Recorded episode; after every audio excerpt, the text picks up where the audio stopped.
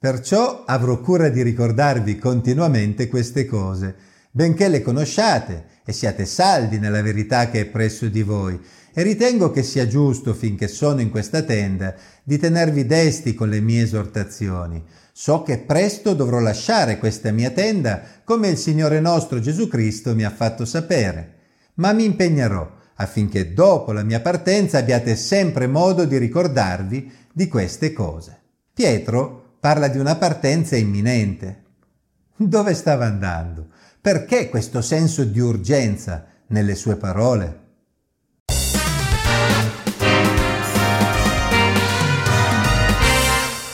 Le parole che abbiamo appena letto in 2 Pietro 1 versetti 12 a 15 sono parole di un uomo a cui non resta molto da vivere. Utilizzando un'espressione che i suoi lettori comprendevano bene, la tenda a cui Pietro si riferisce è ovviamente il suo corpo. In base a ciò che Gesù gli aveva detto, si vede a Giovanni capitolo 21 versetti 18 e 19, egli sapeva che avrebbe glorificato Dio dando la sua vita per servirlo e essendo piuttosto anziano e trovandosi nella persecuzione, si aspettava ormai che le parole di Gesù si realizzassero da un momento all'altro.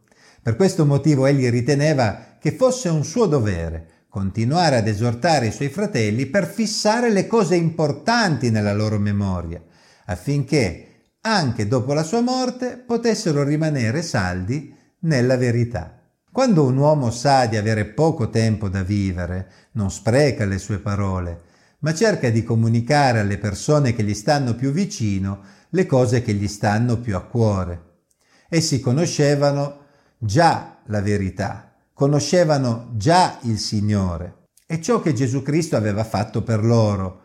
Ma Pietro voleva assicurarsi che non ci fossero dubbi sui fondamenti della fede. D'altra parte, dalla solidità delle fondamenta dipende sempre la buona riuscita di qualunque costruzione. Egli sapeva infatti che la fede dei suoi lettori sarebbe stata sotto attacco da parte di persone che avrebbero cercato di allontanarli dalla verità attraverso falsi insegnamenti che avrebbero minato le loro certezze. Perciò Pietro voleva fornire ai suoi lettori un potente antidoto verso il veleno a cui sarebbero stati sottoposti. E qual è questo antidoto? Come avrebbero potuto i credenti, anche nei secoli successivi, far fronte a tutti gli attacchi che la fede cristiana avrebbe subito? Come poteva Pietro prevedere tutti i tipi di attacco possibile? Beh, la risposta è immediata. Allora, solo se conosci bene la moneta vera sarai in grado di riconoscere tutte le monete false. Per questo motivo Pietro non spese tempo ad analizzare tutti i falsi insegnamenti, ma dedicò il suo tempo ad esortare i credenti ad essere sempre più saldi nella verità che già conoscevano ed a crescere sempre di più nella conoscenza di Dio attraverso l'ubbidienza agli insegnamenti apostolici e alle scritture.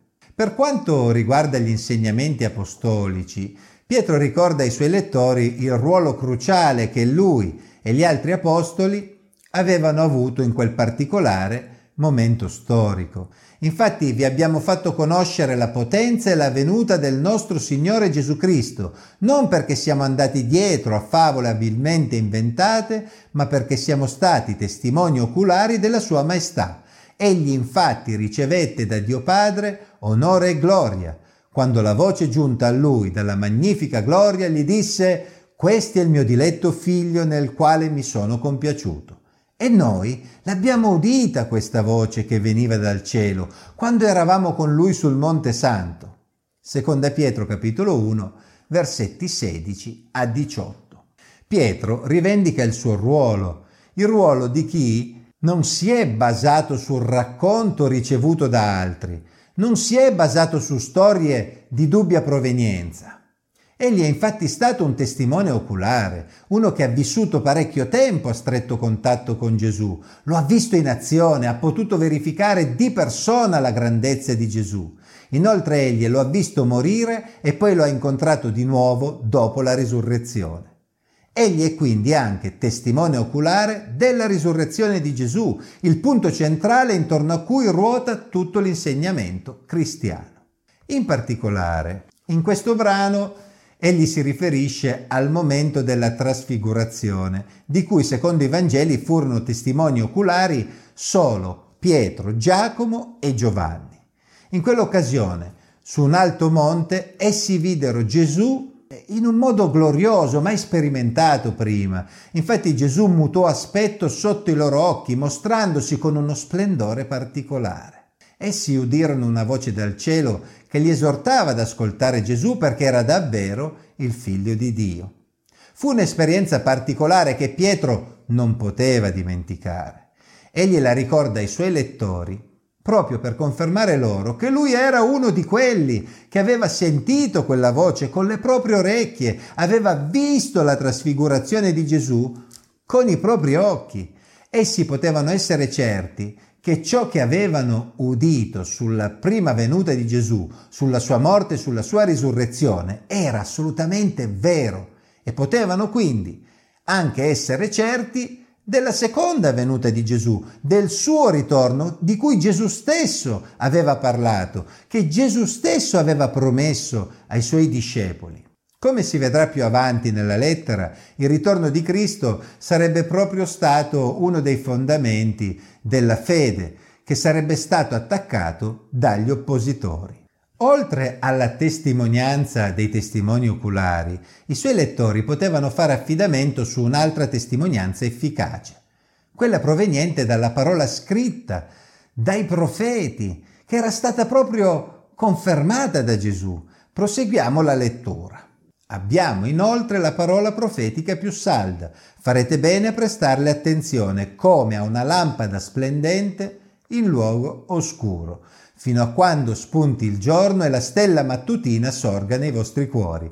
Sappiate prima di tutto questo, che nessuna profezia della scrittura proviene da un'interpretazione personale. Infatti nessuna profezia venne mai dalla volontà dell'uomo, ma degli uomini hanno parlato da parte di Dio perché sospinti dallo Spirito Santo. Seconda Pietro capitolo 1, versetti 19 a 21. I profeti avevano parlato del regno di Dio, avevano parlato del Messia e alla sua prima venuta Gesù aveva confermato molte profezie, ma ne rimanevano altre, ancora da realizzare e Gesù le avrebbe realizzate al suo ritorno. I cristiani non dovevano quindi farsi scoraggiare dagli oppositori che avrebbero messo in dubbio l'opera di Gesù, ma avrebbero dovuto prestare attenzione alla parola profetica riportata nelle scritture, che rimaneva il loro punto di riferimento, la bussola attraverso cui orientarsi. L'immagine che Pietro richiama è molto suggestiva perché i cristiani vivono nelle tenebre di questo mondo come se fossero in piena notte, ma hanno una luce, una lampada, la scrittura che li guida fino all'arrivo del giorno, fino all'apparire della stella mattutina, fino al ritorno di Gesù, che riempirà i loro cuori di gioia confermando che la loro attesa non è stata vana. Era importante che i suoi lettori comprendessero che le profezie della scrittura non erano semplici opinioni di visionari che si basavano sulle proprie idee riguardanti il futuro, ma erano parole che Dio stesso aveva messo nei loro cuori attraverso il suo Spirito Santo affinché coloro che riponevano la loro fede in Dio potessero avere un riferimento sicuro su cui basare la propria vita. La parola profetica si era mostrata infallibile nel descrivere gli avvenimenti legati alla prima venuta di Gesù. E così sarebbe stato anche per il suo ritorno. Dopo la risurrezione Gesù stesso aveva usato le scritture per spiegare ai suoi discepoli che ciò che gli era avvenuto era stato già preannunciato appunto nelle scritture. A questo proposito potete leggere Luca 24 versetti 44-47.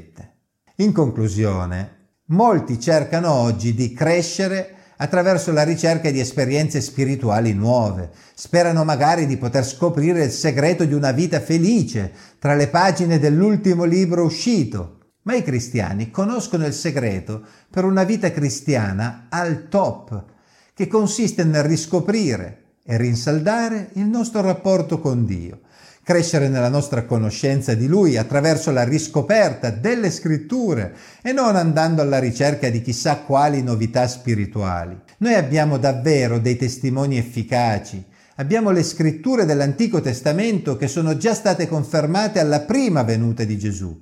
E poi abbiamo la testimonianza degli Apostoli, testimoni oculari che hanno riportato ciò che hanno visto e udito e hanno ribadito le promesse di Gesù.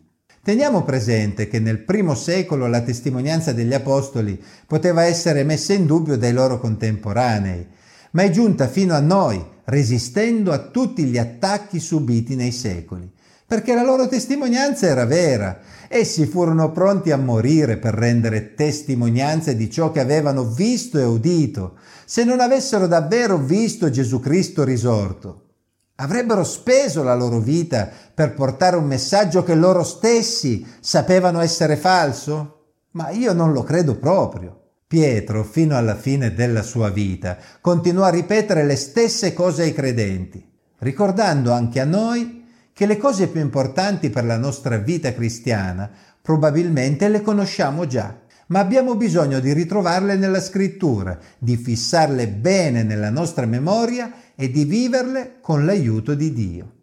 In un mondo in cui ogni giorno nascono nuove forme di spiritualità fai da te, noi abbiamo bisogno invece di riscoprire il valore di quei testimoni efficaci e di vivere la verità del Vangelo giorno dopo giorno fino al ritorno di Gesù.